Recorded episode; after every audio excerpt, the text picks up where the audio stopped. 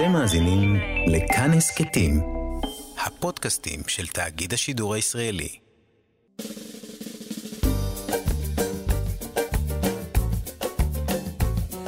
שישים החדש, עם איציק יושע. לחיות בגיל השלישי.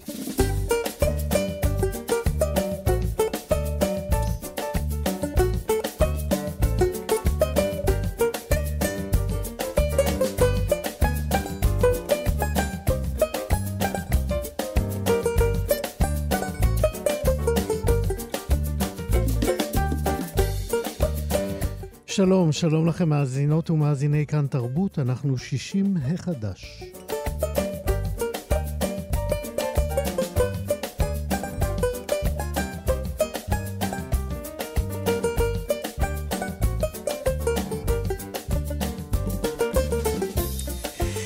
עוד מעט אה, נדבר כאן על אה, הימים הסוערים של היקים ברמת גן, בימים שלפני הקמת המדינה.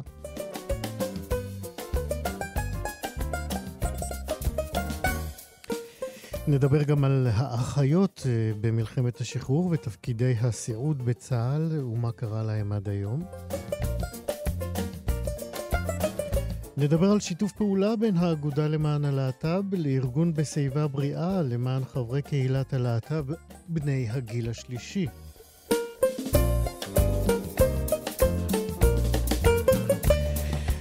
נערך כאן אה, את השחקן הנפלא גבי אמרני, שגם בגיל 86 ממשיך להיות בין העסוקים שבשחקני ישראל. תהיה לנו גם אה, מוזיקה ישראלית אה, ותיקה מראשית הפופ הישראלי, ככל שנספיק.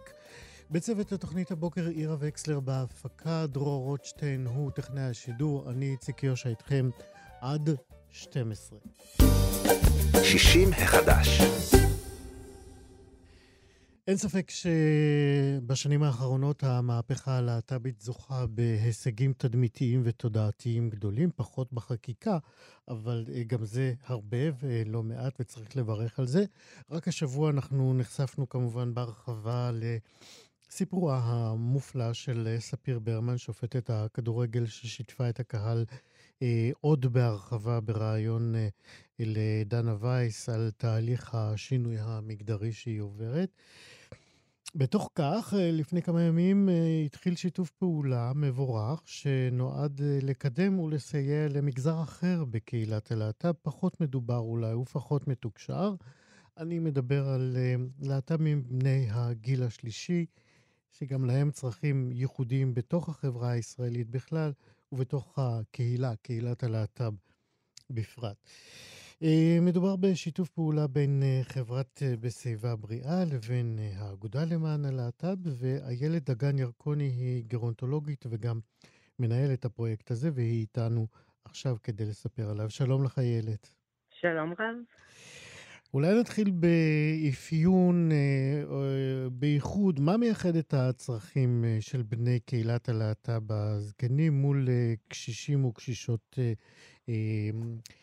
הטרונורמטיביים אחרים, נקרא להם.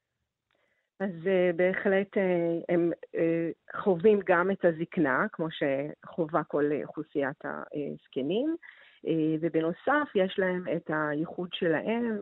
Uh, אנחנו מדברים על אוכלוסייה שיכלה אולי כנראה uh, לחיות uh, ולהיות כמו זקנים אחרים, אך uh, בגלל אורך החיים שלהם, רבים חוו אה, יחס שלילי מצד החברה. הם אה, בגלל זה מתקשים להשתלב במסגרות אה, שירותים רגילות לזקנים. הם חיו חיים שלמים בהסתרות, בשולי החברה, ולמרות השינויים הגדולים שאנחנו רואים עכשיו, לא, לא כולם נזכרים מכך.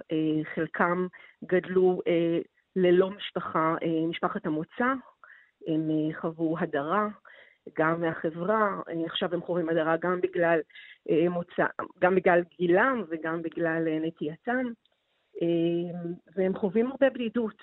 אנחנו רואים שאחוז דיכאון יותר גדול באוכלוסייה הזו, בגלל הנושא של בדידות, בגלל הנושא של חוסר תמיכה משפחתית. עוד מעט נדבר על ההשלכות של אותה בדידות, אבל אני רוצה אה, לשאול אותך, יש לכם נתונים על אה, היקף האוכלוסייה הזאת של להט"בים זהב, זאת אומרת, נאמר בני 65 ויותר? אז בהחלט, בהחלט, כמו שאמרת, זו אוכלוסייה ככה קצת אה, בלתי נראית, היא מאוד קשה לחקירה. אה, הרבה מהם לא מזדהים ככאלה אה, בגלל מה שציינתי קודם. אותה הומופוביה ול... מופנמת קשה שנטעה נכון, בהם, כן. נכון מאוד, ובגלל זה יש קושי גדול לחקור אותם. כן נעשה אה, מחקר גדול אה, ב-2018 על ידי אה, ברוקדייל, אה, ומשם יש לנו הרבה נתונים על האוכלוסייה בישראל. מה, מה, המח... מה למדתם מהתוצאות של ברוקדייל? למדנו ש... כן. נכון, נכון, ברוקדייל. אה, למדנו שאנחנו יודעים שרק ל-50% מהאוכלוסייה הזאת יש אה, ילדים, אה, בהשוואה ל-96% בזקנים בני גילם מהאוכלוסייה הכללית. אה, אנחנו יודעים, מה שאמרתי, שהם חווים יותר בדידות, יותר דיכאון. אה, רבים אה, גרים לבד, גרים לבדם, גם לא באחוז שווה לאוכלוסייה הנורמטיבית כביכול. הם, הם, הם טענו שהם לא חוו חלקם אפליה או דחייה, אבל עדיין הם חשים אי נוחות וחשש לפנות למערכות הרווחה והבריאות. ופה אנחנו נכנסים לתמונה, לעזור. בהכשרה או בהדרכה אה, של המסגרות שוב, האלה. לפני שנגיע לזה, אנחנו נגיע כן, לזה, אני כן. מבטיח. אני, אני, אני עדיין רוצה להישאר בנזקים אה, שגורמת אותה בדידות, אותה אה, אה, תחושת הדרה, אותו חשש.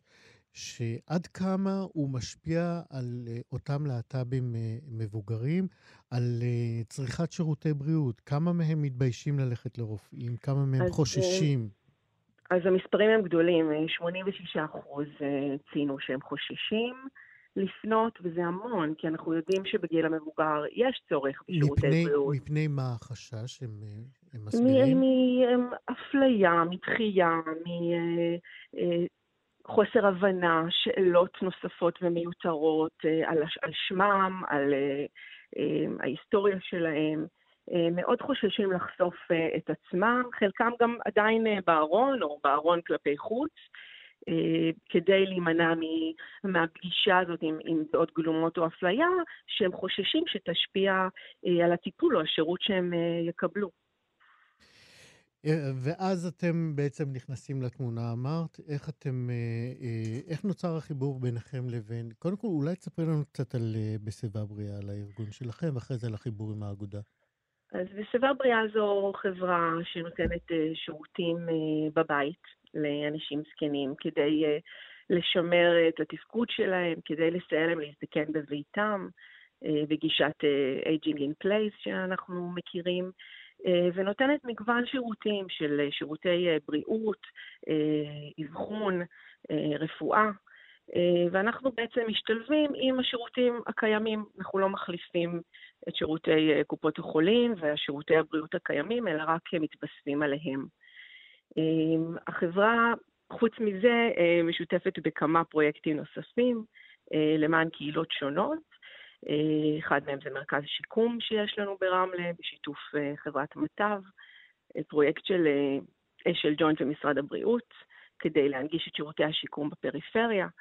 ופרויקט נוסף זה הפרויקט הזה, שהאגודה למען אה, הלהט"ב חיפשה גם היא לתת מענה לקהילה הזאת שלא מספיק קיבלה שירותים או במה אה, באגודה עצמה, וחיפשו גוף שמבין אה, באוכלוסייה הזו, וככה חברנו יחד והקמנו את התוכנית הזו. איך אתם מגיעים אל אותם להט"בים מבוגרים? אז אה, שאלה טובה. אז קודם כל אנחנו מתראיינים ברדיו, בתקווה שאנשי מקצוע וגם אה, זקנים עצמם אה, ישמעו ויגיעו. ואנחנו, הרבה פרסום, הרבה פרסום ברשתות החברתיות, והגעה לאנשי מקצוע, גם ברשויות, גם היועצים לאזרחים ותיקים ברשויות, מנסים להגיע לכל אנשי המקצוע שאם הם יפגשו ויכירו, יוכלו להפנות. אה, אז זה אה, אפיק אה, חשוב. והרצון שלנו באמת לתת להם שירות שהוא מסובסד, שירות קודם כל של מיצוי זכויות, כדי לסייע להם לעבור את המחסום הזה של אי פנייה לרשויות, לבדוק מה מגיע להם, מה הם כבר מקבלים ואיך אפשר לעזור להם בתחום הזקנה, כי זו ההתמחות שלנו. בנוסף, אנחנו מציעים להם ליווי רגשי, טיפולים פרטניים, גם בעלות מסובסדת של ליווי בבית, ה, בבית הלקוח, מה שנקרא. ובנוסף, אנחנו מציעים שירות של התערבות בזמן משבר, במקרה שאדם חש שהוא זקוק לסיוע, לייעוץ רפואי, פציעה, נפילה, אשפוז, אז הם גם מוזמנים לפנות אלינו, ואנחנו יכולים לעזור להם שוב בנושא של מיצוי זכויות וייעוץ, ולמי ומה צריך לעשות. זה התוכנית שמיועדת לזקנים עצמם, ויש לנו עוד תוכנית שהיא בעצם להגיע לאנשי השירות במסגרות למי הכוונה? השונות. למי הכוונה? מוסדות לזקנים, בתי אבות, דיורים מוגנים, שירותי רווחה, כל מי שחש שהוא זקוק לידע על האוכלוסייה הספציפית הזו, אז אנחנו והאגודה הקמנו תוכנית הסברה והדרכה, ואנחנו מאוד מעוניינים להפיץ את הדבר הזה, כדי באמת לגרום לאנשים להבין את הרגישויות ולהבין איך פונים, מה פונים, מה ה... אז אולי, אולי באמת תנסי ככה קצת להרחיב, כי זה מאוד חשוב, החלק הזה, כי הוא איזושהי מדרגה, איזושהי חוליה שמחברת בין האוכלוסייה הזאת לבין השיתוף פעולה הנהדר הזה שאתם עושים. אז אולי באמת תרחיבי, כמה המוסדות צריכים לדעת על התוכנית הזאת, תראה, ומה ממ... יש בה? אז ממש התחלנו, ממש אנחנו התחלנו אה, לפני כמה שבועות את התוכנית. אז אני עוד לא יכולה להגיד אה, מי מעוניין ומי לא מעוניין. לא, מה אתם שכולם... מציעים? מה, מה התוכנית 아, מציעה? כן. תוכנית הדרכה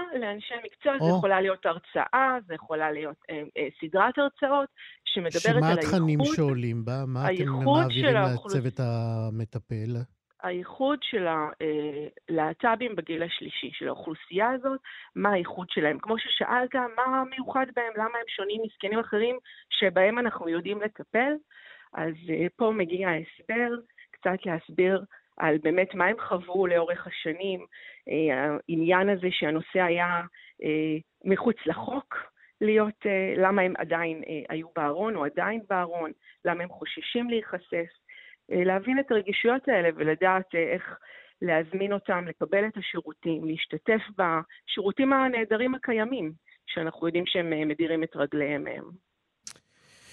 מה מספרים לכם? אני מניח שחלק גדול מהקושי, שדיברנו על זה קצת בתחילת השיחה שלנו, אבל אני רוצה לחזור לשם,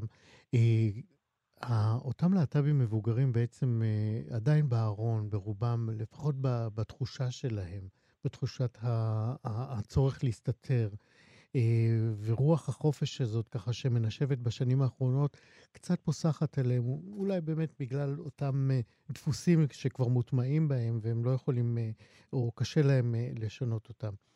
מה הם אומרים על, על, על ההכרח הזה פתאום להתעמת או להיפגש עם רוח של חופש בזמן שהם אולי לא מספיק ערוכים אליה? תראה, לא, לא פגשתי מספיק בשביל אה, לענות על זה. אני יכולה להגיד לך ממה שאני כן יודעת, שהם אה, כן מעיזים. יש איזה כן תעוזה, אה, מי שהרגיש, אה, חש עצמו, חש, אה, חש עצמו הכרח להקים משפחה, אה, הוא יותר מעז עכשיו אולי לפרק אותה ולצאת מהארון, אחרי שהילדים עזבו, הנכדים עזבו. אה, כן, אנחנו מקבלים פניות כאלה ומסייעים גם בזה. אה, ויש כאלה שנמנעו בכלל מהקמת משפחה, ואז יותר ההתמודדות עם, ה, עם האובדנים, כי הם הרבה התבססו על, אה, על החברים יותר מהמשפחה, ובשל המגבלות הפיזיות והבריאותיות, הם בעצם מצטמצמת היכולת אה, לקיים קשרים חברתיים. אז כן. הסיוע גם שם. איילת דגן ירקוני, לסיום, איך אפשר להגיע לפרויקט הזה, לשיתוף הפעולה הזה עם להט"בים מבוגרים אה, מבקשים אה, להסתייע בכם?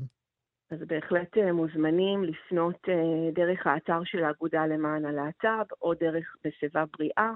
יש טופס דיגיטלי ואנחנו חוזרים לכל הפניות תוך ממש יום, ואנחנו נשמח לכמה שיותר פניות לסייע ולעזור לאוכלוסייה הזו. וגם אתם מקבלים פניות אנונימיות? אתם עונים לפניות כאלה? אנחנו פונים לכל, אה, חוזרים לכל פנייה, okay. גם אוקיי. אם זה מישהו בשל, בשביל מישהו אחר, בוודאי. מעולה. איילת אה, דגן ירקוני, תודה רבה שדיברת איתנו, ובהצלחה בשיתוף פעולה הזה. תודה לך. להתראות. ביי ביי. 60 החדש. קצת אחרי שנות ה-30 של המאה שעברה, התחילו אה, להגיע לארץ ישראל יחידים ומשפחות אה, של יהודים אה, יוצאי אה, גרמניה, לא, הם היקים, הם... אה, אה, כשהם ירדו מהאוניות שהביאו אותם לארץ, אה, הם ירדו על המזח, בדרך כלל בנמל אה, תל אביב, ונפגשו עם, ה, עם החום המזרח תיכוני של פלסטינה. היגים נורא בלטו בנוף הזה, המזרח תיכוני המאוד מיוזר ומאוד לבנטיני. הם היו לבושים בחליפות מהודרות, סוג של הכללה, אבל זה בלט. חליפות שהם נהגו אפילו ביומיום ללכת איתם, חבשו כובעי לבד. התהדרו בעניבות פרפר, בכלל היה הידור כזה, נעליים מצוחצחות. וחלק מהיקים האלה בחרו להשתקע ברחוב הקשת ברמת גן, ושם צעירה מיוצאי גרמניה הקימה גם פנסיון, פנסיון שטרן. לימים התברר כי מאחורי החזות המעוגנת הזאת, הקרה, המרוחקת אולי והנוקשה של היקים האלה התנהלו גם uh, חיי לילה, ולא רק uh, לילה, חיים uh, די סוערים, פרועים, מלאי יצרים, תשוקות, ולא מעט חטאים. והדי הימים האלה הגיעו גם אל הסופרת עדנה בוכמן, שהייתה ילדה ברמת גן של ראשית ימי המדינה. גם היא בת להורים יוצאי התרבות האירופית שהקימו בארץ מפעל אופנה מצליח, מפעל א', ואת הספר פנסיון שטרן היא כתבה רק לאחר שפרשה, והוא מביא, הספר הזה, בנדיבות גדולה מאוד, הרבה מאווירת אה, אותם ימים, ואני שמח לומר עכשיו שלום לעדנה בוכמן. שלום, שלום. מה שלומך? מצוין. איזה יופי. החזרת אותי, החזרת אותי לימים של געגוע גדול מאוד לפנסיון הזה. בדיוק בשביל זה אנחנו פה. תגידי, אז מה, באמת היה שמח אצל היקים יותר ממה שאנחנו נוטים לחשוב? וואו. תשמע, אני הייתי ילדה בת חמש-שש, וההורים שלי בנו את הבית ברחוב הקשת, היום זה נקרא רחוב שרת. ומול הבית אה, שלנו היה פנסיון, הוא באורגינל נקרא פנסיון פרנק. והוא מקבל את השם פנסיון שטרן בספר שלי, ואני נקלעת לשם בשבתות, כילדה בת חמש-שש. והחושים שלי, ארבעה חושים אז, מתחילים לעבוד, העין קולטת, ואני מפנימה גברים ונשים שיושבים שם בפנסיון, אתה יודע, הם במקבעות, כמו שאמרת, ובעניבות פרפר, והגברות בשמלות קיקות, אתה יודע, ואווריריות, פריחוניות, וחצאיות צרות, ונעלי עקב צבעוניות, והעין קולטת הכל. והשפתיים בצבע אדום בוהק, וחוש השמיעה, אתה יודע, תזמורת קטנה מנגנת אחרי הצהריים, יש מוזיקה לריקודים וואלסים, ויש שטראוס ולאה, ואני זוכרת את ה... יש את המוזיקה שמנגנת את כל ליבי, זה du bist mein ganzes Herz, וזה מלווה אותי כל החיים. והגברות מדיפות בושם של סיגליות, והן יושבות ומנפנפות במניפה. כבר לא רואים את הדברים האלה היום. והטעם, הטעם הנהדר של האפלשטרודל, עם העוגת תפוחים, עם שמץ קינמון וגרידת לימון וצימוקים, ולפעמים יש תלולית של קצפת על זה, וגלידת וניל. זה פשוט, זה עונג לא רגיל, ואני כל פעם נכנסת לספר ונהנית מחדש. אז זהו, אז אלה הזיכרונות של עדנה הקטנה. כן. אבל כשבגרת, התווספו לזיכרונות האלה סיפורים. נכון. אותם סיפורים שבעצם היו השלד וה... והבשר של, של הספר פנסיון שטרן, כן. אז מי זאת הייתה זאת שהעזה להקים את פנסיון שטרן? זאת הלנה. Mm. שהיא בעצם בנויה על הדודה שלי, זאת אישה מאוד חזקה, אה, שבונה, היא מעיזה ובונה את הפנסיון, ואחר כך אה, אה, היא אישה מאוד מאוד חזקה, אבל נכנסות עוד דמויות מאוד חזקות, כמו מקסי, שהוא טיפוס, הוא, הנוכחות הפיזית שלו מזכירה את בוב הוסקינס, השחקן האנגלי, כן. שהלך לעולמו לא מזמן. זה מין אה, אה, גוץ כזה, רחב כתפיים, והוא מפר את כל השלווה ברחוב הזה. אה, היה לו, אה, היו לו מועדוני לילה בפרנקפורט, והוא מגיע לרחוב הקשת השלב הזה בשעת צהריים, בשלב שטונדה, גם של הפנסיון, וברוב חוצפתו הוא צופר ומאיר את כל השכנים. ואתה יודע, אה, ומאחת הדירות, אני לא יודעת אם אתה זוכר, שהיקים הייתה להם קריאה, אצלנו תמיד אומרים, היי, היי, מה אתה עושה? ואצלם זה היה הלו. הלו. הלו, הלו, מה אתה עושה כאן? ומקסים מגיע עם קדילק שחורה וחליפה לבנה ומוקסינים לבנים, והוא מפר את, הס... את האיזון לגמרי בכל הרחוב. בואי נדבר גם... קצת על אה, ג'וס, אה, על, אה, על רומנים, על חטאים, על קשרים אסורים. אז וואו, אז כן, אז אותו מקסי אה, בא גם עם אישה, עם, עם, עם קוקה, שהיא רקדנית ברים, שעוד הביא אותה מפרנקפורט. ובעצם הוא רכש אותה, במרכאות. שהיא רקדנית ברים אצלו על השולחנות בפרנקפורט, והוא מביא אותה אה, ל, ל, לשכונה. גם הבישולים שלה הם לא לטעם השכונה, כי הריחות היא, היא, היא בעצם בחורה איטלקייה טוניסאית, והבישולים שם מאירים את כל, את כל השכונה. אבל היא מצליחה, לה, גם הוא וגם היא בדרך שלהם מצליחים להאהיב את עצמם על, ה, על האנשים, כל אחד בדרכו. היא מתחילה לנהל אה, רומן עם, עם, עם אחד הגיבורים, ומקסי נוסע. מקסי יוצא לעשות עסקים, ותופס אותה, הוא בא יום קודם, היא לא יודעת שהוא מגיע יום אחד לפני, אה, שהיא, שהיא יודעת. כן. ואז הוא מגיע, ואז הוא פותח עליה פה. היא, היא מספרת לו שהיא יצאה קצת לנשום אוויר. ואז היא מספרת לו שהיא יצאה לנשום אוויר. ואז, אוויר צריכה, כמה מניפות את צריכה מקפריסין? אני אביא לך וינטילטורים מקפריסין. קחי את השמטס שלך ותצאי. והוא פותח פה לא נורמלי, ו...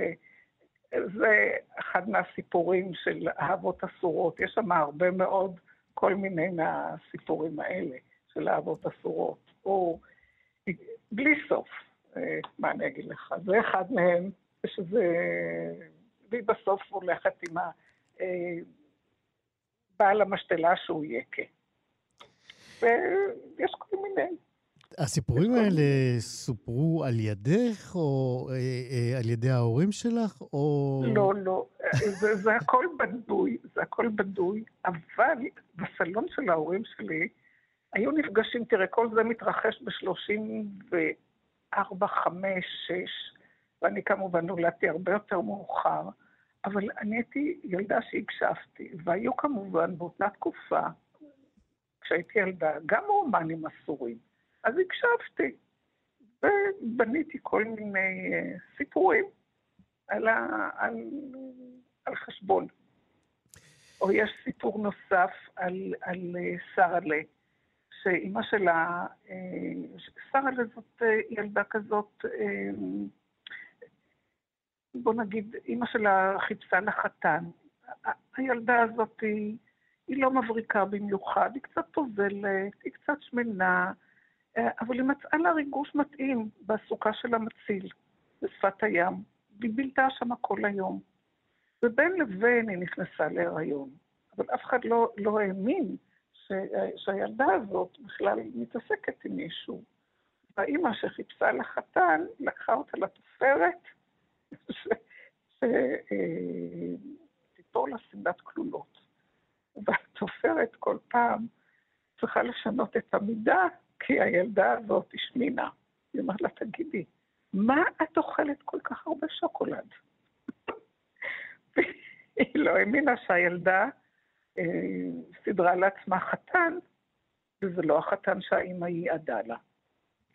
אז אתה יודע, יש שם כל כך הרבה סיפורים, אה, ואני מנקודת אה, אה, מבט של ילדה שצופה במתרחש, אני מפנימה בבגרות שלי את הפנסיון ואני מחבקת זה הכל נצרב בתודעה שלי. כן, אני, לימים אסתי זקהיים ורפי ויינשטוק כן. המחיזו חלק מהספר. זה נהדר, אפשר לראות את זה ביוטיוב. בואי נשמע קטע מתוך זה.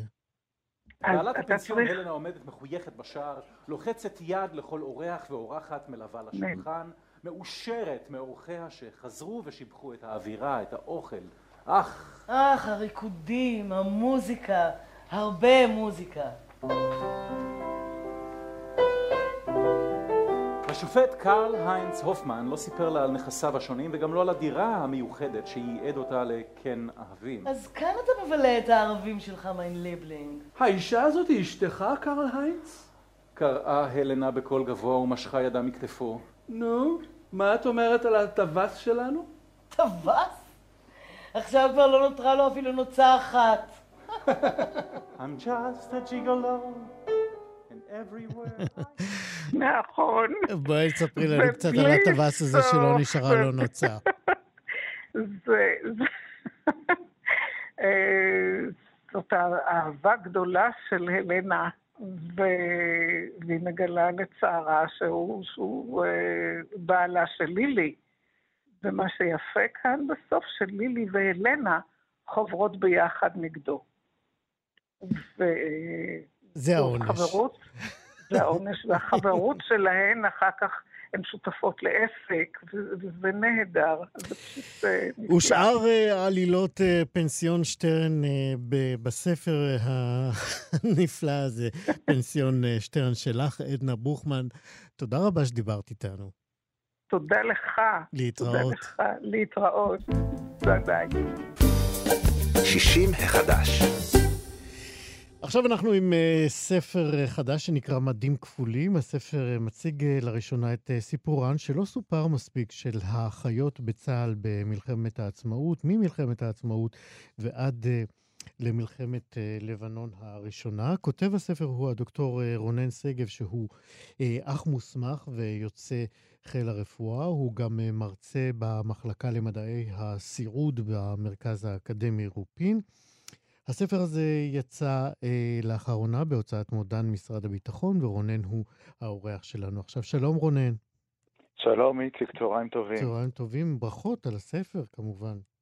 תודה רבה, תודה רבה. תגיד, כשמדברים על סיעוד, כשאומרים את המילה סיעוד, הקונוטציה, היא אפילו לא אסוציאציה, היא אנשים זקנים אה, אה, במצבים שבהם הם אה, לא מתפקדים. אבל הסיעוד הוא מתחיל או יכול להיות גם uh, בגילים אחרים. איך בחרת לטפל דווקא באחיות, אלה שנמצאות שם, uh, וסיפור שלהם בעצם, כמו שאמרתי, לא באמת מסופר מספיק? טוב, קודם כל אתה באמת צודק, סיעוד מדבר על uh, רצף ההתפתחות של האדם מעוד בתקופת ההיריון ועד מותו. ולכן באופן אה, שגוי ההתייחסות היא לתקופה המאוחרת יותר, לתקופה של הזקנה. אבל באמת הוא לכל אורך הדרך, הוא נמצא אצלנו בכל התחומים, בכל אחד מתחומי החיים. הנושא הזה שהגעתי אליו, החקר של הסיעוד בצה"ל, זה מעניין, כי אני תמיד ככה, עוד בהיותי אה, נער בתיכון, התעניינתי ברפואה צבאית. אה, כשהכרתי את אשתי בלימודי הסיעוד במהלך אה, אה, התואר הראשון, היא הייתה עתודאית. ואז כשהיא התגייסה, אחד מהרצונות שלי באמת, אתה יודע, לחקור, את ה... לעורר מחדש אולי את החקר של ההיסטוריה של הרפואה הצבאית, והפעם בהקשר של הסיעוד, הגיע מתוך העיסוק שלה, דווקא מהגיוס שלה כאחות עתודאית בצה"ל. ואז שבאמת פתחתי ובדקתי וחקרתי, ראיתי שלא נעשה דבר והם לא הוזכרו אותן אחיות שהיו שם עוד מתקופת טרום המדינה. אה, וזה באמת, אה, כמו רבים וטובים מהמחקרים שאנחנו מכירים, זה, אה, זאת נקודת פתיחה מאוד מאוד טובה, מסקרנת ומעניינת. אתה מביא בספר עדויות של אחיות ממלחמת העצמאות. אה, יש שם משפט, אה, תספר לי על ההקשר שלו, אה, מתוך הספר אני קורא שם. המשפט שנצרב במוחי, מספרת המספרת, הוא, אחות, אני כבר לא אהיה בוועד ההורים. בבוקר הלכתי לצריף בביילינסון, שנפתח לטיפול בפצועי מלחמת העצמאות, והבחור הזה כבר לא היה שם. הוא נפטר מאובדן דם. נכון מאוד. תן לנו את ההקשר של הזיכרון הזה.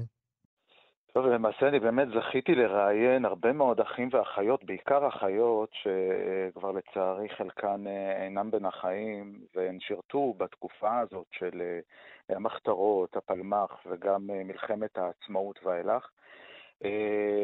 ואחד מהמאפיינים הבאמת דומיננטיים, הכואבים שעולים מתוך אותם ראיונות ועדויות, זה הקרבה הזאת, גם בגיל, גם במנטליות, בגישה, בינן, בין האחיות לבין הפצועים שהיו בחלקם נערים, נערים, נערות, אנשים מאוד מאוד צעירים שנלחמו על אה, עיקרון, על אידיאולוגיה, אה, ובעיקר ניסו uh, לעשות יש מאין כדי לטפל, ולטפל באותם פצועים, באותם פצועי קרבות.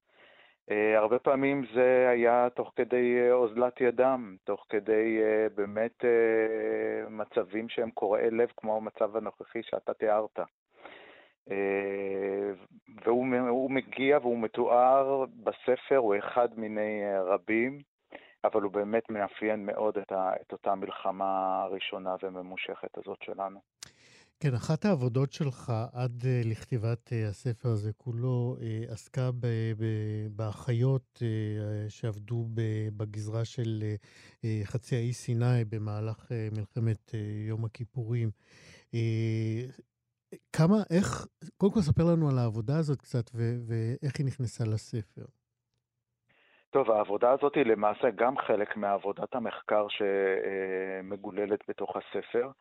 Uh, הספר עצמו הוא באמת סוקר את הפעילות, הוא מתעד וסוקר uh, את הפעילות של החיות וגם האחים בשלב מאוחר יותר, מ-48' ואפילו עוד uh, לפני כן, ועד 1983, ואיך אפשר שלא להזכיר את מלחמת uh, יום הכיפורים, שתופסת נפח מאוד מאוד uh, משמעותי בהיסטוריוגרפיה של uh, מדינת ישראל, וגם של הסיעוד והרפואה הצבאית. ושם באמת אה, האחיות שהתעלו מעל כל הקשיים והאתגרים, ובעיקר הן נמצאו בגזרת סיני, אה, כי בחזית הצפונית אה, לא היו כל כך אחיות, גם בגלל קרבת הזירה, רמת הגולן, לבתי החולים העורפיים. והם באמת באו לידי ביטוי בגזרה הדרומית הזאת שם, בעיקר ברפידים ופאיד, הם היו בין הנשים הבודדות ששירתו uh, בגזרה הזאת למין תחילת המלחמה. ונדרשו להרבה מאוד uh, יכולות של uh, אילתור, יוזמה. למעשה התפקיד שלהם לא הסתכם רק ב, בעצם בהגדרות הרפואיות או הסיעודיות, אלא מעבר לזה הראייה שלהם הייתה הרבה יותר גלובלית. אם זה בניוד וניהול של כוח אדם, אה, אה, הדאגה הזאת אה, לצדק חלוקתי של משאבים, כמו למשל משאבים תחזוקתיים, מעילים, שמיכות וכדומה, שהיו מאוד מאוד חסרים. כן. והדרך שבה הם עשו את זה היא מאוד מאוד מעניינת, לטעמי. כן, דוקטור רונן שגב, לקראת סיום, אני רוצה לשאול אותך, אתה כותב בעצם על, ה, על, תולדו, על המקצוע, על הסיעוד, על האחיות אה, בצה"ל. למה לא הרחבת את זה אה, גם אה, למגזר האזרחי? אני למעשה, אה, מי שיקרא את הספר יראה שלא ניתן לחלוטין להפריד את, ה, את המגזר האזרחי מהצבאי, ובמיוחד לאור הסיפור הייחודי שלנו כאן בקונטקסט הישראלי. לכן. לא בכדי גם הוא כן. נקרא מדים כפולים. כן. בגלל ההקשר הזה, בגלל הקשר ההדוק הזה בין האזרחי לצבאי, אחיות שירתו, אחיות צבאיות שירתו לאורך הרבה מאוד שנים. בעצם השירות הצבאי שלהם היה במישור האזרחי, בבתי החולים האזרחיים המשולבים, בעיקר בפריפריה, הם אלה שבעצם היוו את החמצן לאותם בתי נכון. חולים מבחינת כוח האדם. ורואים את זה לאורך הספר כולו. אוקיי, אז אנחנו הזאת. נזמין את המאזינים שלנו לחפש את הספר החשוב הזה, מדים כפולים. דוקטור רונן שגב, תודה שדיברת איתנו. תודה רבה, איציק. להתראות. יום טוב. 60 מחדש, מועדון 70 פלוס.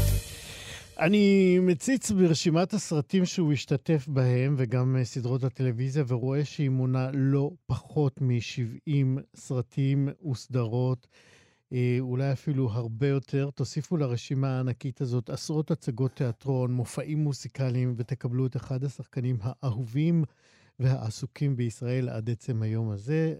אפשר לומר בקלות שדורות רבים של ישראלים גדלו על אין ספור הדמויות והתפקידים שהוא גילם. הנה רשימה ככה מאוד מאוד חלקית. הוא היה בשוטר אזולאי ובפישקה במילואים ובמשפחת צנעני, אה, ועד אה, לסדרה להאיר את הדוב ושב"ס מהשנים האחרונות. לתופעה, לפנומן הזה קוראים גבי אמרני, הוא בן 86, והבוקר הוא התעורר קצת מאוחר כי הוא חזר מהצגה, ותענוג לי לומר בוקר טוב ושלום לגבי עמרני. בוקר טוב. אתה שרת אגב קודם? בוודאי, אתה לא מכיר את הסופרנו שלי? אה, זה קול, עדיין נשאר לך קול יפה. ראית? כן. תגיד לי, אתה פעם אה, ביימת, לא? לא, יש אה, במאי קולנוע שקוראים לו יאקי יושע, ואני... היאקי, איציק. זה שתי מחלקות שונות. וגם אצלו אני שיחקתי, אגב. נכון. נכון. משהו מזמן. גבי, מאיזה הצגה חזרת הלילה? אנחנו חזרנו, אנחנו אה, עוסקים בהצגה כבר כמה זמן, and off, אתה יודע, עם הקורונה המצחיקה הזאת שהיא שולטת בנו. אה, בהצגת קומדיה מדהימה, נחמדה מאוד של תיאטרון באר שבע, שקוראים לה לא משלנו, שלהבדיל בין ההצגה השנייה שהיא אחד משלנו, אבל זה לא משלנו, קומדיה מדהימה של דוברת, והתחלנו בה, אתה יודע, מאז שהרשו לנו, פתחו לנו את השערים, אז אנחנו מופיעים. מה התפקיד שלך בהצגה הזאת? והתפקיד שלי הוא ה... איך אומרים, לא משלנו. הלא משלנו. מדובר כמובן על פלמחניקים, בבית אבות של פלמחניקים, שבעצם אני הסתרבבתי לשם באיזושהי צורה, שאנחנו עדיין לא יודעים למה, ו- ועושים סרט על הפלמח, על ותיקי הפלמח, ואני לא משלנו. כן. אני לא... אני ויש אמר... לזה איזה קונוטציות, אתה יודע, קונוטציות של לא משלנו, ויש לזה קצת ביקורת, וזה מצחיקה, נחמדה, כן. וזה יופי דבר. על, על קיפוח והדרה, נושאים שאנחנו מאוד מאוד אה, חיים אותם בכל מיני מגזרים. אני אמרתי בפתיח שלי שאני אה, ככה הסתכלתי ברשימת הסרטים והסדרות והתיאטר... והצגות התיאטרון שהשתתפת רגע, רגע, ב... אני לא שומע אותך טוב, שנייה. אה, דרור, אתה יכול לנסות לעזור לקו הטלפון של גבי? שומע... גבי, אתה שומע אותנו עכשיו יותר? כן, כן, יותר טוב. אוקיי, אני אמרתי שהסתכלתי ברשימה הגדולה של הדברים שהשתתפת בהם, ובאמת אה, אה, היא מרשימה מאין כמוה. אה, ככה, כשאתה מסתכל אחורה על, על הדברים שעשית, מה, מה הדבר שהכי אתה גאה בו? אוי, אוי, זאת שאלה מהקשות, זאת אומרת, אתה יודע, יש את התשובה הנדושה הזאת, שאומרים, כולם היו בניי. אבל uh, כמובן מדובר על סרטים שהם uh, יותר יותר בעלי משקל, ו- אבל יש, תשמע, uh, איך אומרים, אני עדיין לא עשיתי את הסרט המיוחל שלי, וזה בטח יגיע.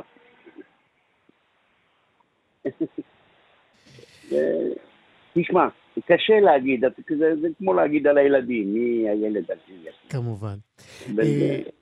אני, אני, אני רוצה, ב... אתה השתתפת בקמפיין לא מזמן של, אה, שבא ככה להעלות את המודעות אה, לקיומם של אנשים אה, מבוגרים בדרכים, בכבישים, בעיקר בחציית כבישים בר, ברגל.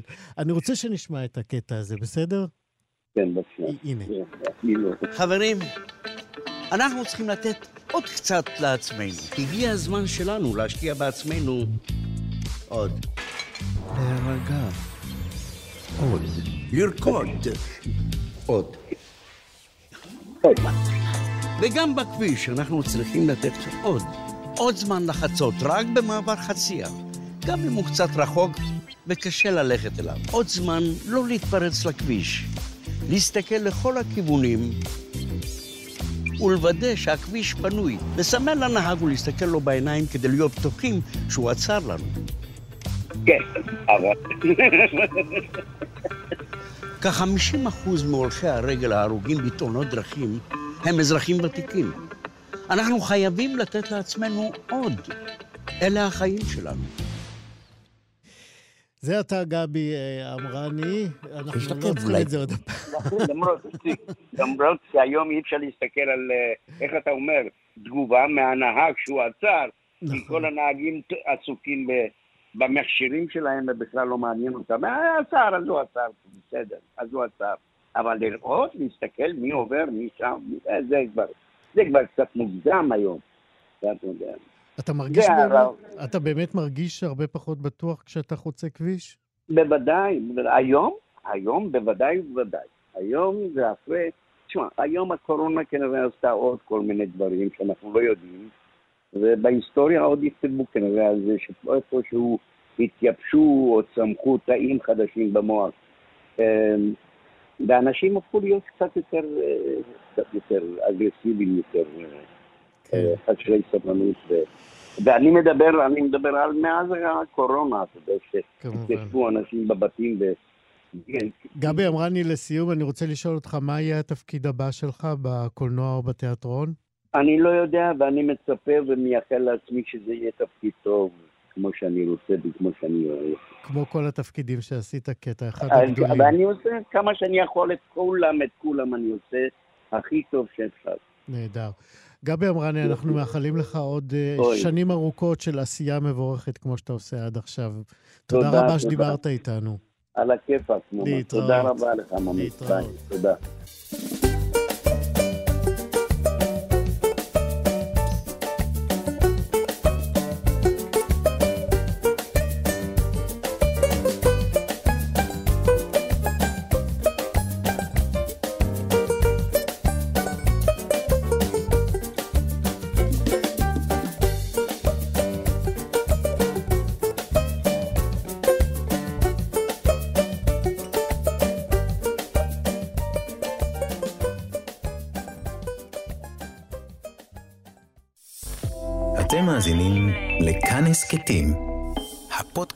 של תאגיד השידור הישראלי.